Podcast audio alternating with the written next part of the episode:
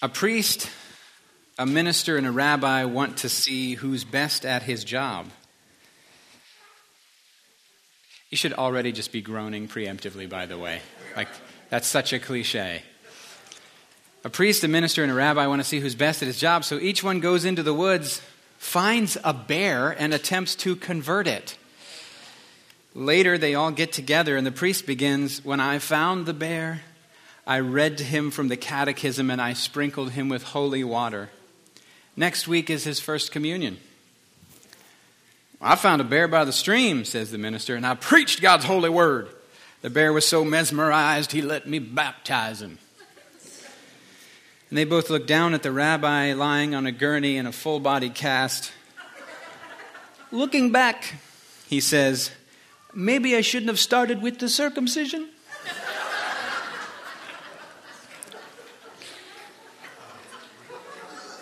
That over the line? Did that just cross the line? I told Carrie I was going to push the line just slightly today on that one. Let's pray. This is the prayer I crafted to pray daily uh, all year. Abba, I belong to you. Teach me. Root me deeper in your love. I want you more than anything else.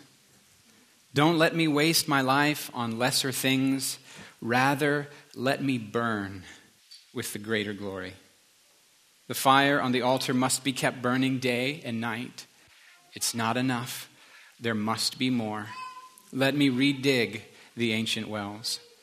I hunger and thirst for you like the deer pant for the streams. Don't let me stray. Pull me closer. Ravish my heart. Send me, send me, send me, send me, send me, send me, send me, send me. No comparisons to others, just you and me as it was in the beginning. Let my faith arise let my shield be strong. Let my mind be sound. Let my peace shod feet be firm and unmoved. I am not afraid. Let me be strong and courageous, for the Lord my God is with me. Amen. Amen. I keep feeling like the Christian life is really simple and we make it complicated. What did Abraham know? Things were so simple for Abraham. He didn't have religious doctrines or regiments or rituals. What he had was he was living his life, and God bumped in and said, Abraham, I'm going to make you the father of many nations. I'm going to bless you and make your name great, and all the nations of the earth will be blessed through you. And look at the stars of the sky and the sand and the seashore. That's how many children you're going to have. You believe me? And he said, Yeah. And the evidence that he believed was that he left everything, left his, his homeland, his father and his mother, he left his culture, he left everything he had known to follow this God who he didn't know. You know, I like to say the invisible God of the impossible promise. So the Christian life is real simple. We, that was cute. Those were intense sneezes. We pray, we listen, we obey. What else is there? We pray, we listen, we obey. Isaac redug, Genesis 26, Isaac redug the wells of his father Abraham, and I'm convinced that there are, there are ancient wells, ancient spiritual pathways that we're meant to unlock. And surely some of the wells of Abraham is the simplicity, the simplicity of experiencing God and surrendering yourself to the God you encounter. It's so possible to have a doctrine that's passed down by forefathers that does not bring you to an encounter with the God that you have to do with. It's also possible that the faith of your forefathers spur you on to a deeper walk. And that's the meaning of redigging ancient wells. I like my dad always says, God doesn't have any grandchildren. Are you with me? That every single generation has to encounter the God of Abraham just like Abraham did, has to respond to the God of Abraham in the secret place of the heart with no one watching in an authentic way. And the extent to which we genuinely encounter and yield to that God is the extent to which the power of God that was at work in his life, so that he could be called the friend of God and a prophet of God and the father of faith. The same power that he got transferred into his heart through those encounters is available for us. I keep thinking, you know, the Christian life is so simple. We pray, we listen, we obey. And somehow, like last Sunday, we were singing about the blood. And we were singing, Thank you, Jesus, for your blood. Your blood was shed for me. And something rose up in my heart. It's probably because I had just been praying with Carl Chupp. But something rose up in my heart that I was like, oh, we sound so self centered. Me, me, I, we. And I know that nobody's singing, I don't think anyone singing here was trying to be self centered or even was necessarily. I'm not saying that. But something broke in my heart. I was like, we won't forget the world, God. We won't forget the world, God.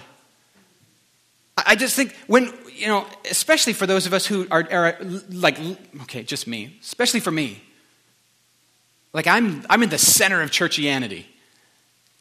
Do you know what I mean?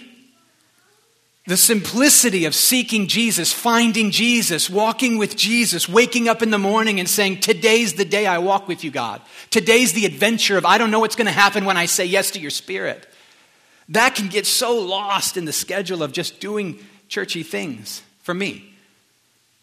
And I, I think it's what a tragedy if while, while the church was fixated, including me, fixated on how did Sunday go Meanwhile, a great spiritual battle all over the world every day for the eternal destiny of everyone. And the great heart of the Father is still burning for the lost. And the great heart of the Father revealed in Jesus is still more concerned about the one lost sheep than the 99 found. But the 99 found are in the house singing, singing, I'm so glad you love me. One of the great passions of my heart is to see the church baptized in the Holy Spirit and power. And, and, I, and I know that some people are like, can, can, we, can, we, can we move on from that topic? And I'm like, no, we can't move on from that topic. Because the only time that I find my heart on mission is when I'm so filled with God that my eyes can go ahead and rise beyond my needs. Most of the time, I'm just, just, just hanging on, trying not to sin. You know what I mean? Hanging on, trying to be faithful, hanging on, trying to fulfill my assignment. And the fight is so hard. But then I'll break through the clouds certain times when I'll break through the clouds and I find myself in an encounter with God. Usually it's a time I've set apart to seek Him. Usually it's a time I've set apart to go on, on pilgrimage to seek Him. But I find that those times when I'm so filled with the Spirit as power is coursing through my body and I can barely stand and I hear His voice with, with ease, those are the times that I pray for the waitress. And I don't mean on days like that, I mean for months after those encounters. And, and so as I've meditated on the sort of the, the design of God and how He arranges His worship in the Old Testament, have, has it ever occurred to you that there's a rigorous religious worship schedule in the Old Testament? It seems like they're constantly having to do these extremely hard work, costly, inconvenient things to stand in the sun and have someone read you Bible verses. Anyone notice that? And then you got to take the best of your flock and herd and, like, you know, either convert it into cash and, and buy another one there or take that animal all the way to Jerusalem. Why? Why would God create this extremely costly, inconvenient interrupting of your schedule to do all this church stuff. It's because he knows we have to be shaped, we have to be formed, that our hearts are inherently drifty and our minds are forgetful. And we're just, we need fresh encounters with God.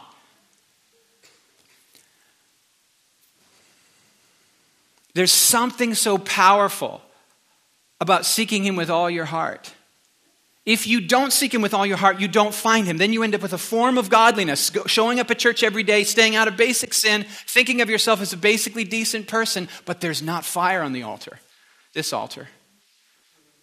There's something so powerful about recognizing. See, this is interesting. I heard Rolland Baker say, How does revival happen? Fasting, prayer, pressing in. And he said, You know, it's interesting. Usually, revival is something God initiates. So you say, oh, here's a couple who said, the Lord told us we're supposed to take an hour in the morning and an hour in the evening and pray for God to pour out His Spirit on His church and catapult His church into a love relationship with God and a mission. And they did that for 20 years, and then revival fell. And you go, oh, okay, then that's the key. We just got to do that. No, God told them to do that. That's how it happened in that place. I don't know about when you met Jesus, but when I met Jesus, the first thing that happened to me before I even met him, profound conviction of sin. Like, that was the first step for me. I'm not saying it has to be the st- first step for you. I'm just letting you know that was my first step. I didn't do that to me. I remember standing there, and my mom said, We're going to be gone for the weekend. We're going to throw a party. Don't throw any parties while we're gone. And I said, I won't. Fast forward to me in the middle of the party, totally high out of my mind. And all of a sudden, that memory comes back to me. I won't. I won't. I won't. And I'm like, I'm a liar. And you don't understand the conviction of sin if you think, oh, he felt a little bad. No. From the top of my head to the soles of my feet, shame, self loathing. Like, what? Who, who, I hate me. That was way before I met Jesus, but that was really a helpful setup. Because distrusting me was like what I, what I needed to get to this place where he came as an answer to a problem. And I'm all, that's not how I preach, by the way. You don't hear me stand up here and like preach the commandments and try to get you to feel bad so that then I can give you the answer. You don't hear me do that, do you? I never do that. But Holy Spirit did that to me. And I feel like, I feel like there's, it's so easy for us to lose the, the, like the deep need for Jesus. We, a few weeks back, we saw in, this, in the story where Mary anoints Jesus' feet, we saw Jesus say to Simon, You love little because you think you've been forgiven little. You've been forgiven little. But she loves much because she's been forgiven much. How does revival happen? I don't know. I don't think there's a formula. But I can tell you that there are times when the Spirit of God comes on people and a fear of the Lord takes root in a place. And when the fear of the Lord takes root in a place, what you find is suddenly the answer is precious. There's this passage in, in the book of Revelation, Revelation chapter 5, where John's in heaven and there's this scroll and it says no one can open the scroll. And John says that he just wept and wept and wept because no one was found worthy to open the scroll. And I was sharing that with Austin while we were standing up here, and he said, Oh, like Thor's hammer. No one. yeah. What's the name of his, of his hammer? My, my little kids were in here. They'd, yeah, Mjolnir. And Agent Coulson tries to lift it, and nobody can move it. No one can open this scroll. And I, I sometimes wonder if we forget. I sometimes wonder if we forget there's not a person on the planet that can deliver from sin and death. There's not a person on the planet can save my heart. There's not a person on the planet can break the, the, the, this deadness inside me. There's not a soul or an angel in eternity that can save me. And then comes Jesus looking like a lamb who's been slain, and he unlocks the scroll.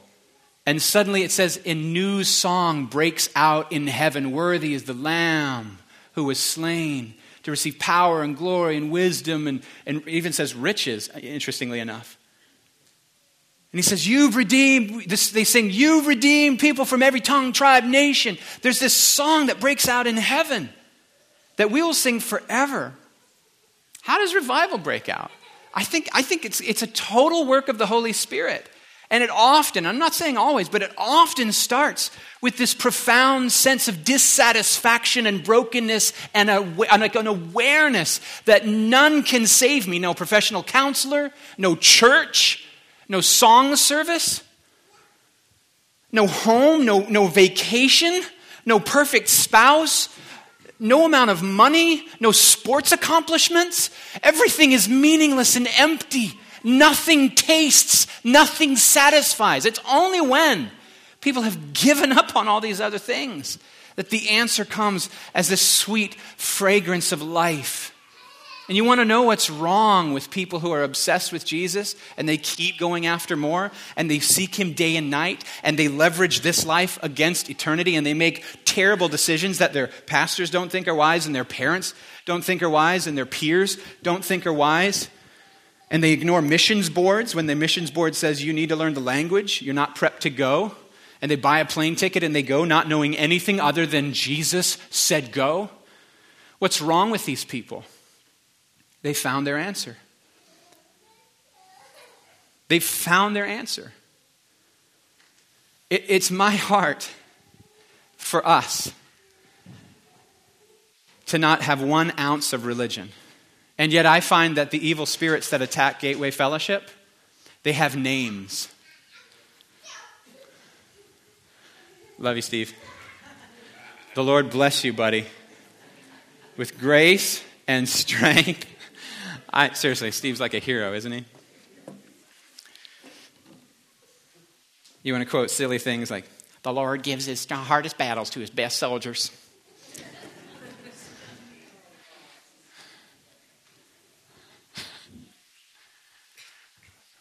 The demons assigned to attack Gateway are things like, they have names like business as usual.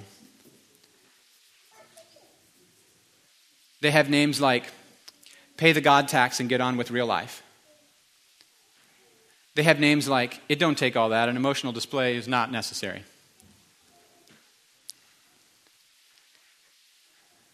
They have names like, hey, it's all about respectability at the end, isn't it? And they blind us, they blind us from the love relationship, the passionate simplicity of the encounter with the real the encounter with what Abraham encountered, who Abraham encountered, that caused him not to fit into some sort of religious system. God deliver us from religion. But this, this insatiable desire that becomes deepened as it's satisfied. I have to have more of you, God, day and night. It's not enough. The person who prays when no prayer meeting's been called. The person who worships with, with or without music, it's irrelevant. The person who can, the person who, if the sound system breaks in the middle of the set, they don't break they, they press in. The people who are asking Tim, who can I pray for today? And I go, what is going on? You know? There's something, there's just something, there's something about people who have found Jesus, have found Jesus to be satisfying, have found the presence of God to be all they're living for, and are done with every lesser thing, even every lesser religious thing. There's just there's something about them. They aren't complaining. No one else around them, they don't believe any of the strategies of the devil to make them think that I'm unhappy because of the people around me. Because they're done with excuses. They know, they know that they are the steward of their heart and no one can control their will except them. They know that if Jesus says, be thankful, it's possible. They know if he says, heal the sick, it's possible. Raise the dead, it's possible. Lay your life down, it's possible. Love me. Jesus is hilarious unless a man hates his father and mother. What is that? Unless a man hates his father and mother, his sister and brother, his kids, his job, his community, he can't be my disciple. What does that mean? Surely he doesn't mean uh, for us to hate. Well, you're right, he doesn't. That's an interesting little phrase that means prefer Jesus so intensely that by comparison, if you happen to be on the receiving end of someone who obeys Jesus no matter what. Like I've said in the past, in terms of this Holy Spirit stuff, if my own mother said to me, if you don't back off of this stuff, our relationship is over. With a totally straight face and an honest heart before God, I can tell you that I would weep and I would say, Mom, I love you, please don't do this. And then I would continue to seek Jesus and continue to seek Holy Spirit. Duh.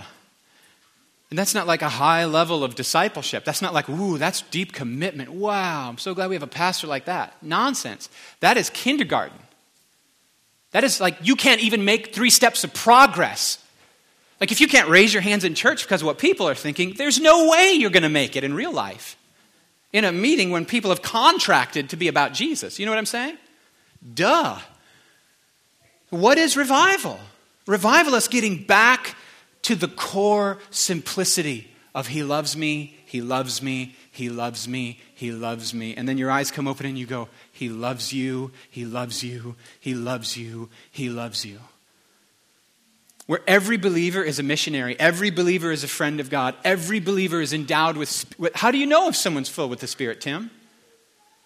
They speak in tongues, say my Pentecostal friends, and then they get mad at me because I don't teach that. No. You'll be, you receive power when the Holy Spirit comes upon you, and then you'll be my witnesses. You'll be the evidence I'm alive when you receive power. They already had authority, they were already commissioned. They had authority, but they were told to wait for power. Why? Because authority comes from the king saying, Go. I've commissioned you, go. But power comes in the encounter. Church, you need encounters with Holy Spirit. You need encounters with the love of God. You need to hear Jesus. You need to seek him till you find him. And when you find him, you will know you have him. The evidence is power, not tongues, not any prophecy, not gifts, not shaking or falling. It's power. It's no longer being ruled by fear. It's no longer being, being controlled by the opinions of the people around you. It's finding freedom over sin. It's you're no longer a slave to pornography. You're no longer addicted because now your heart has found its true source of satisfaction and you're walking in that.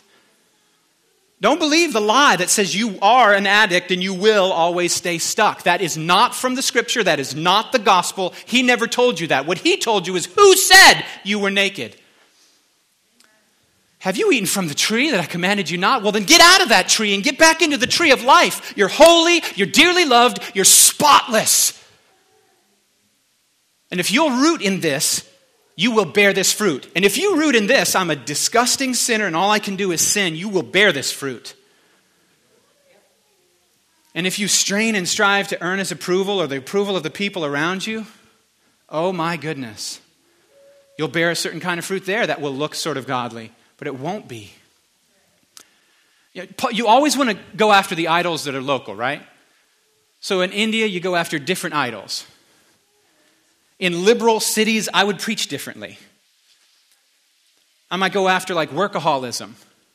I might go after like prestige and reputation and, and trusting your degree on the wall if you're in Boston or who you know or but what idols do you go after in a churchy culture? You go after the idol of family. You do. You go after the idol of family.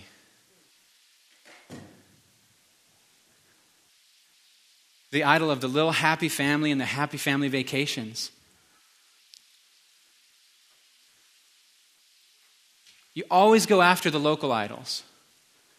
It's really easy for us to feel self righteous condemning the people who aren't local to us, who we don't share their sins. Because when I don't share your sin, it's usually more obvious to me, right? Then I can feel very self righteous. And Jesus is not impressed, right? He's going after my idols. And mine is ministry. Pastors burn out because we seek ministry more than we seek Jesus. We're so riddled with. Is it okay if I get autobiographical? Maybe I shouldn't. We're so riddled with the weight of expectations from the people. And we think, we think that's our job. I was praying about this and I saw this huge backpack filled with sand and rocks and I asked the Lord, What is the sand and the rocks? And he said, It's the judgments and expectations of your flock. Expectations and judgments. Expectations which are unmet, then they become judgments. Then they speak about you and they mutter, and it releases something into the atmosphere. It's a dishonor. It's in his hometown of prophets without honor. This is the hardest place to be faithful for you and me. This is the hardest place to be faithful for all of us, but it's the testing and proving ground of our gospel. The gratitude, the joy, and the love we have for each other is the proof.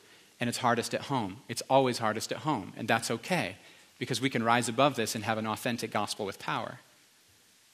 So I saw the backpack. The backpack was like one of those camping ones that you take if you're going to go on the Alleghenies and take your, you know, your everything with you. Big, huge backpack.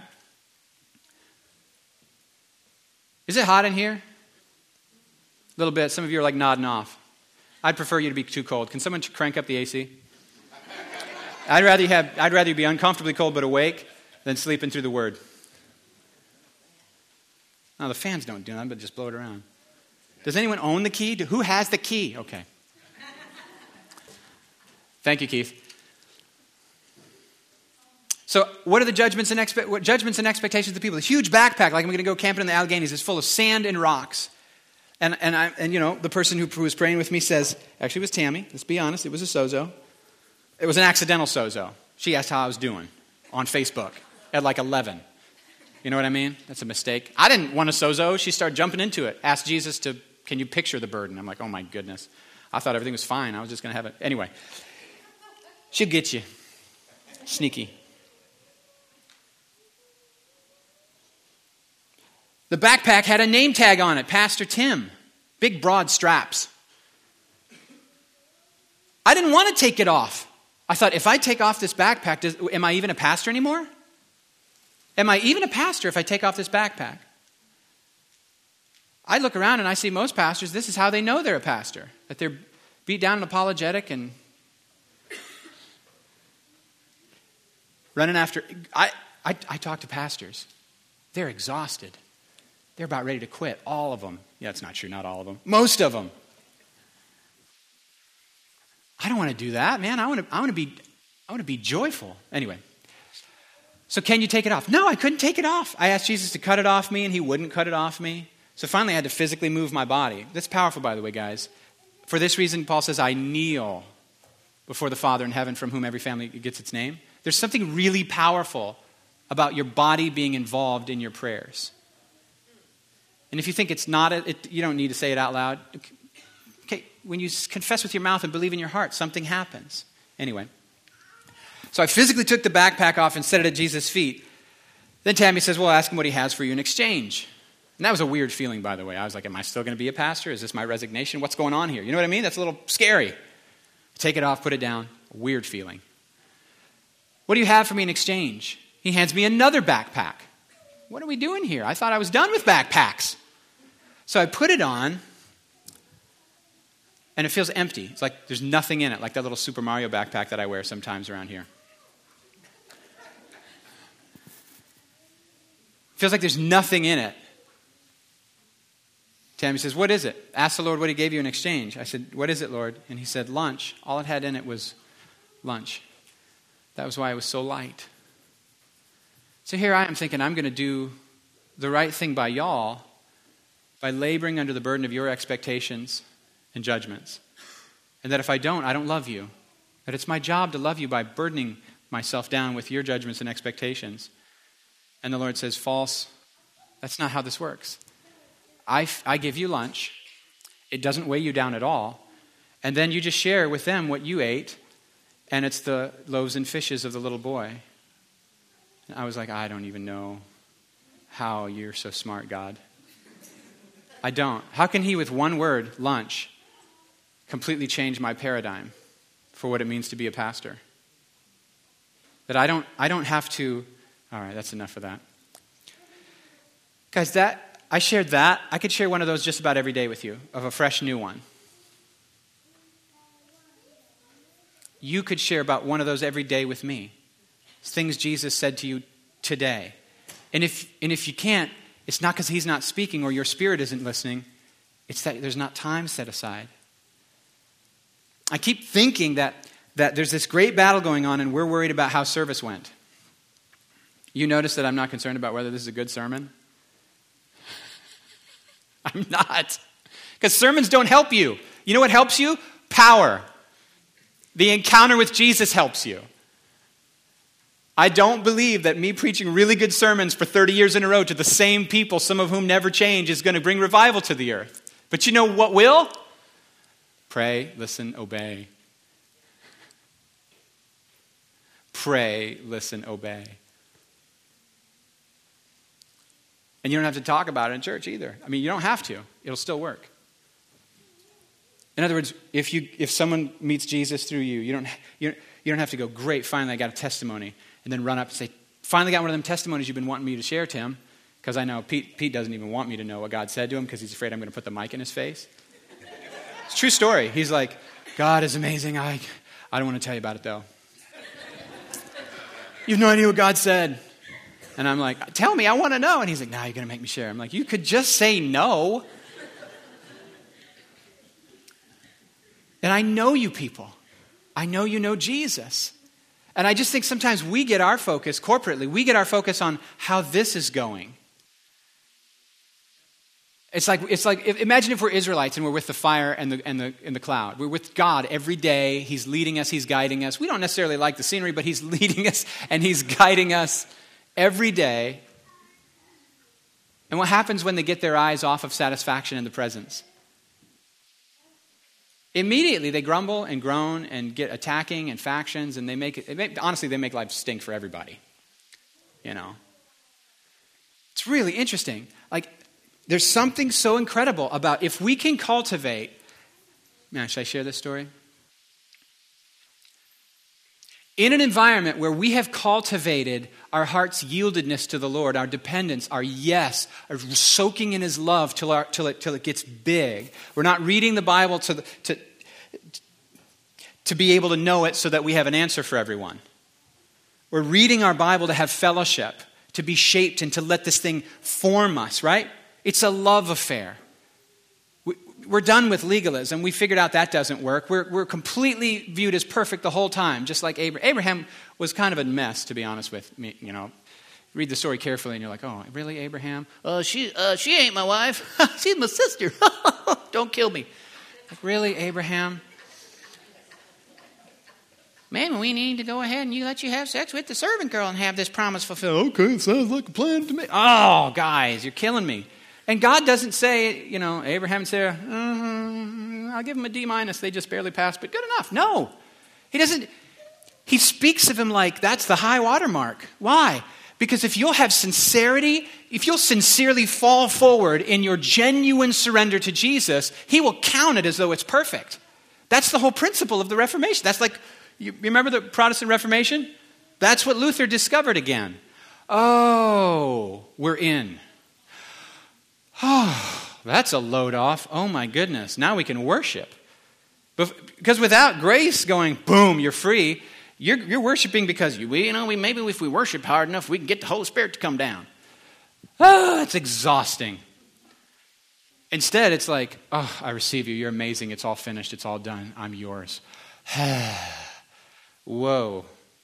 Then the Holy Spirit is just flowing because we say yes to his bigger already prior yes in pursuit of us, right?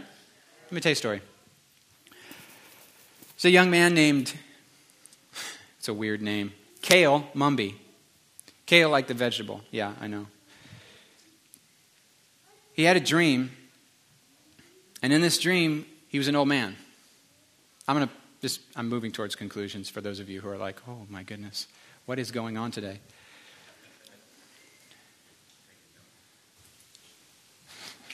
I can actually hear the things you guys say out loud, just in case you wondered. So, you know, might want to be careful about that, Joe. Kale had this dream, and in this dream, he's an old man, big flowing white beard, and this is his quote, not mine, so don't, don't be offended. Old man paunch. and he looks down, and he's like, "Whose body is this? What in the? What's happening?" And he looks around, and he's surrounded by young people. And the young people say, Kale. Their eyes are just like pleading, Kale. You were there. You, you were there. Tell us the stories.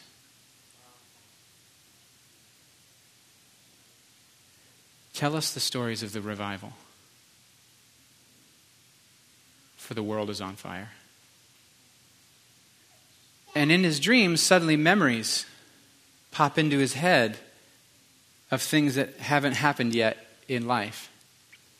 And he says, Oh, it was beautiful. It was beautiful. I would travel around and I would find little groups of burning ones. There'd be five gathered just to worship Jesus. Not, not, not to get the Spirit to come for evangelism's sake or get the Spirit to come for healing or get the Spirit to come so we'd know we're somebody. Just, just, just seeking Jesus for the goodness of fellowship with Jesus. Five. It was only five. It wasn't much, but it was enough.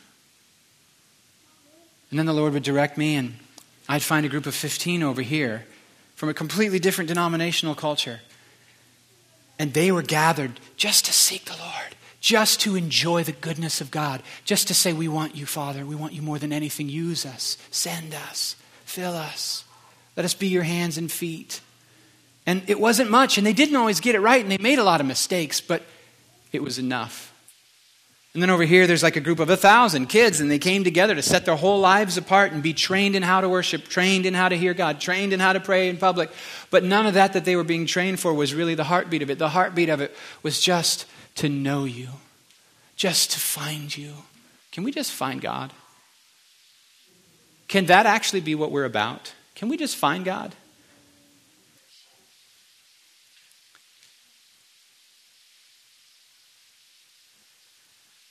And it wasn't much, but it was enough.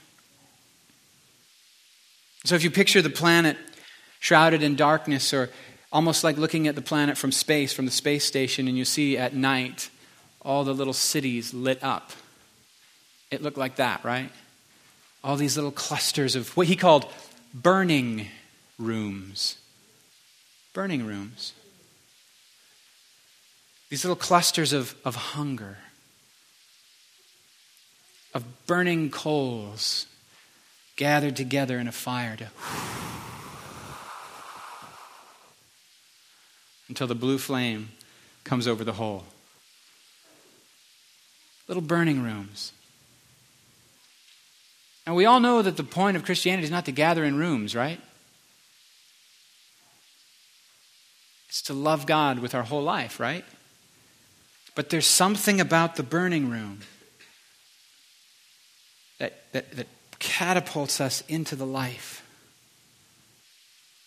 There's something about the neglect of that where this life starts to get rusty and dull and beat down and weary. I want to give my life to that. I have been giving my life to that. some of you hearing that are like, I'm yawning, I'm bored, I don't care. But others of you, your hearts are like, you, you could weep.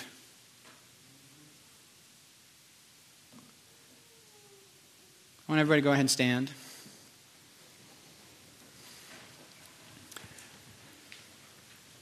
Rob, you can put on some sort of ministry music, or, or uh, Monique, you can put on some sort of ministry music. I personally like lowercase noises, but whatever. I asked the Lord, Lord, what are we doing here today? And He said, We're commissioning burning ones. We're commissioning burning ones. So I want you to put your hands out like you're ready to receive. And Holy Spirit, I ask that those who have said yes already and those who are saying yes, I ask that you would come in greater measure. I ask that you would touch them, that you would set them apart Say, Holy Spirit, set apart burning ones for yourself today. Come.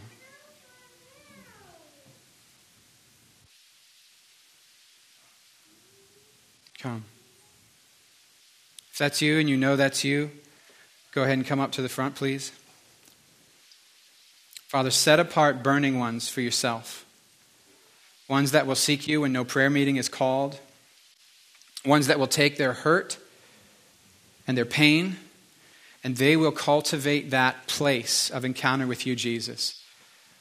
Ones that know there's an answer for every problem in your presence. There's a balm in Gilead. Holy Spirit, more. God, we want to burn for you. We just want to know you and we want to partner with you. We want to say our yes. We want our yes to be every day, God. We want our yes to be every day, God.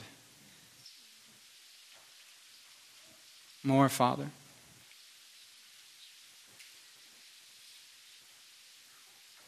There's a river of fire that flows from your throne. Your eyes, Lord Jesus, burn with fire.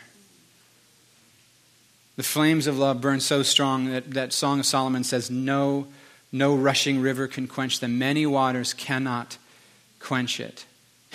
and the Princess Bride accurately says, Not even death can stop true love.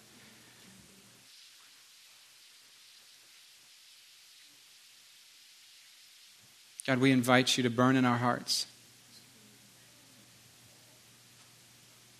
We say our big yes to you, God, again and again and again, and all the little yeses. So when you say pick up the trash, we pick up the trash. When you say go forgive, we go, we go, we go forgive, we go apologize.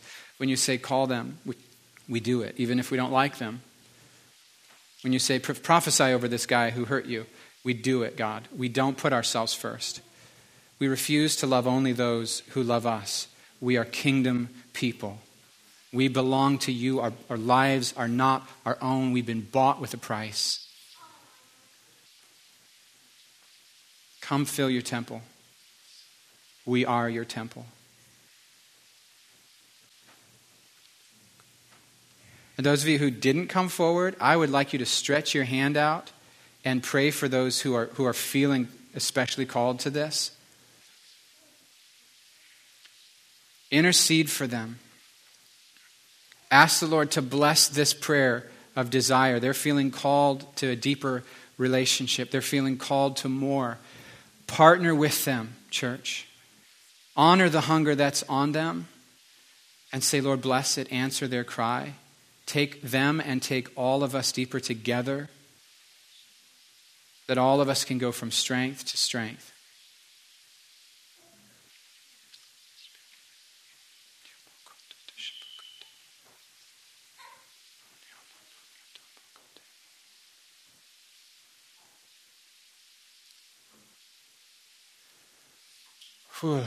There's a, a, definite heavy measure of God's presence.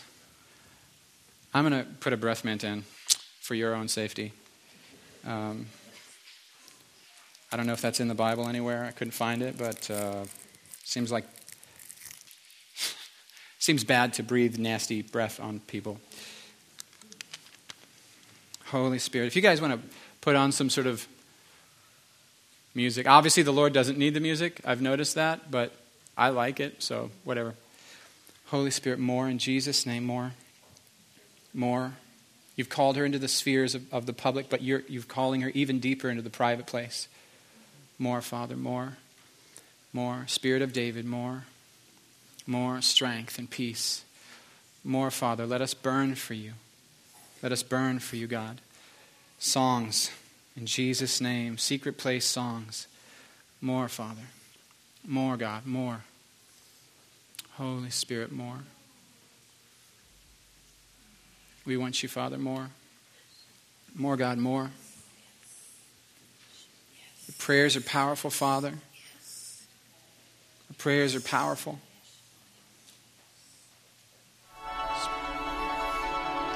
More, God. You'll notice I'm not prophesying a lot right now. I don't feel a release to do that. I just feel a release to bless burning ones in Jesus' name more. Secret place. Secret place, God. Secret place. What you say in no other voice, God. What you say in no other voice. What you say in no other voice. You name them. You name them, God. You name them, God. No other voice, God. No other voice. Holy Spirit. You name them. Burning ones. Hey, you get in on this, little buddy. More. More, God. More. Holy Spirit, more.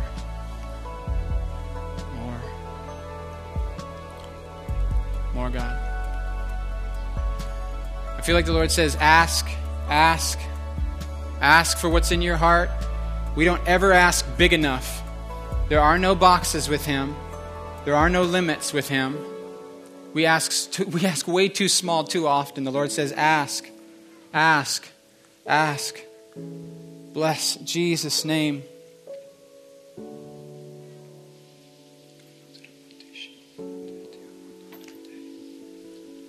No limits, Father, no limits. We just want to be your friends. We just want to be your good friends. You make your covenant known to those who fear you. You share the secrets of your heart. You unpack mysteries. You pour power on us that our hearts can be full enough, full enough to pour out hope and love on everyone around us. We say more, God. In Jesus' name, we say more. I'm not going to give a benediction, but if you if you feel like it's time to go eat, we bless you to do that. God, thanks for the meal. Bless the conversation. But I feel like I'm going to stay in here for a little while longer and pray. Thank you, Father. God, I feel the yearning in my heart just to know you more. I feel the yearning in my heart to find you more, to make sure I can hear you more clearly. And I ask God that there be an ease in our spirits, that as our hearts begin to sort of almost push and strain for you, that you remind us again that you've got this and that what you're calling us to is a light, a light burden and an easy yoke. That we don't have to push so hard to find you more. We don't have to try so hard to hear you clear because you're capable of speaking in a way we can hear without us straining and pushing.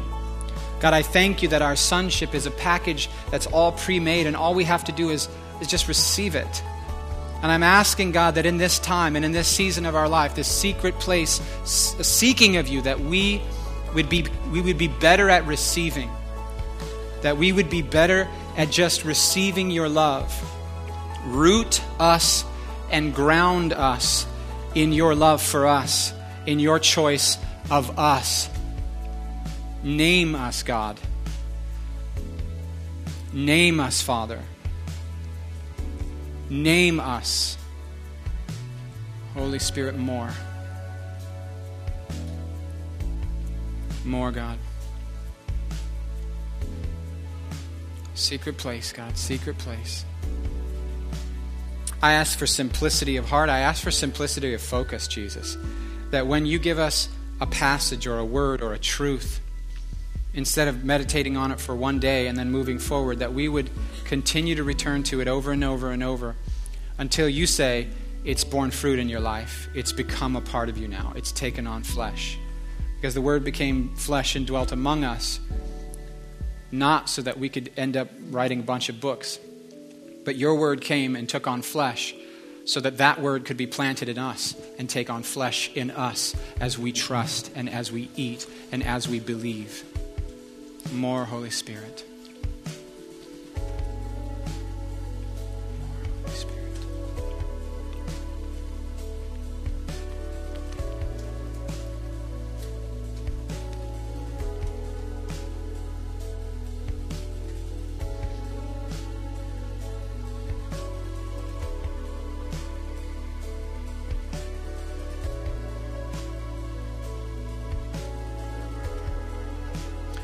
Just feel led to, be, to begin to do something very simple, and that's just to simply invite God to increase His presence.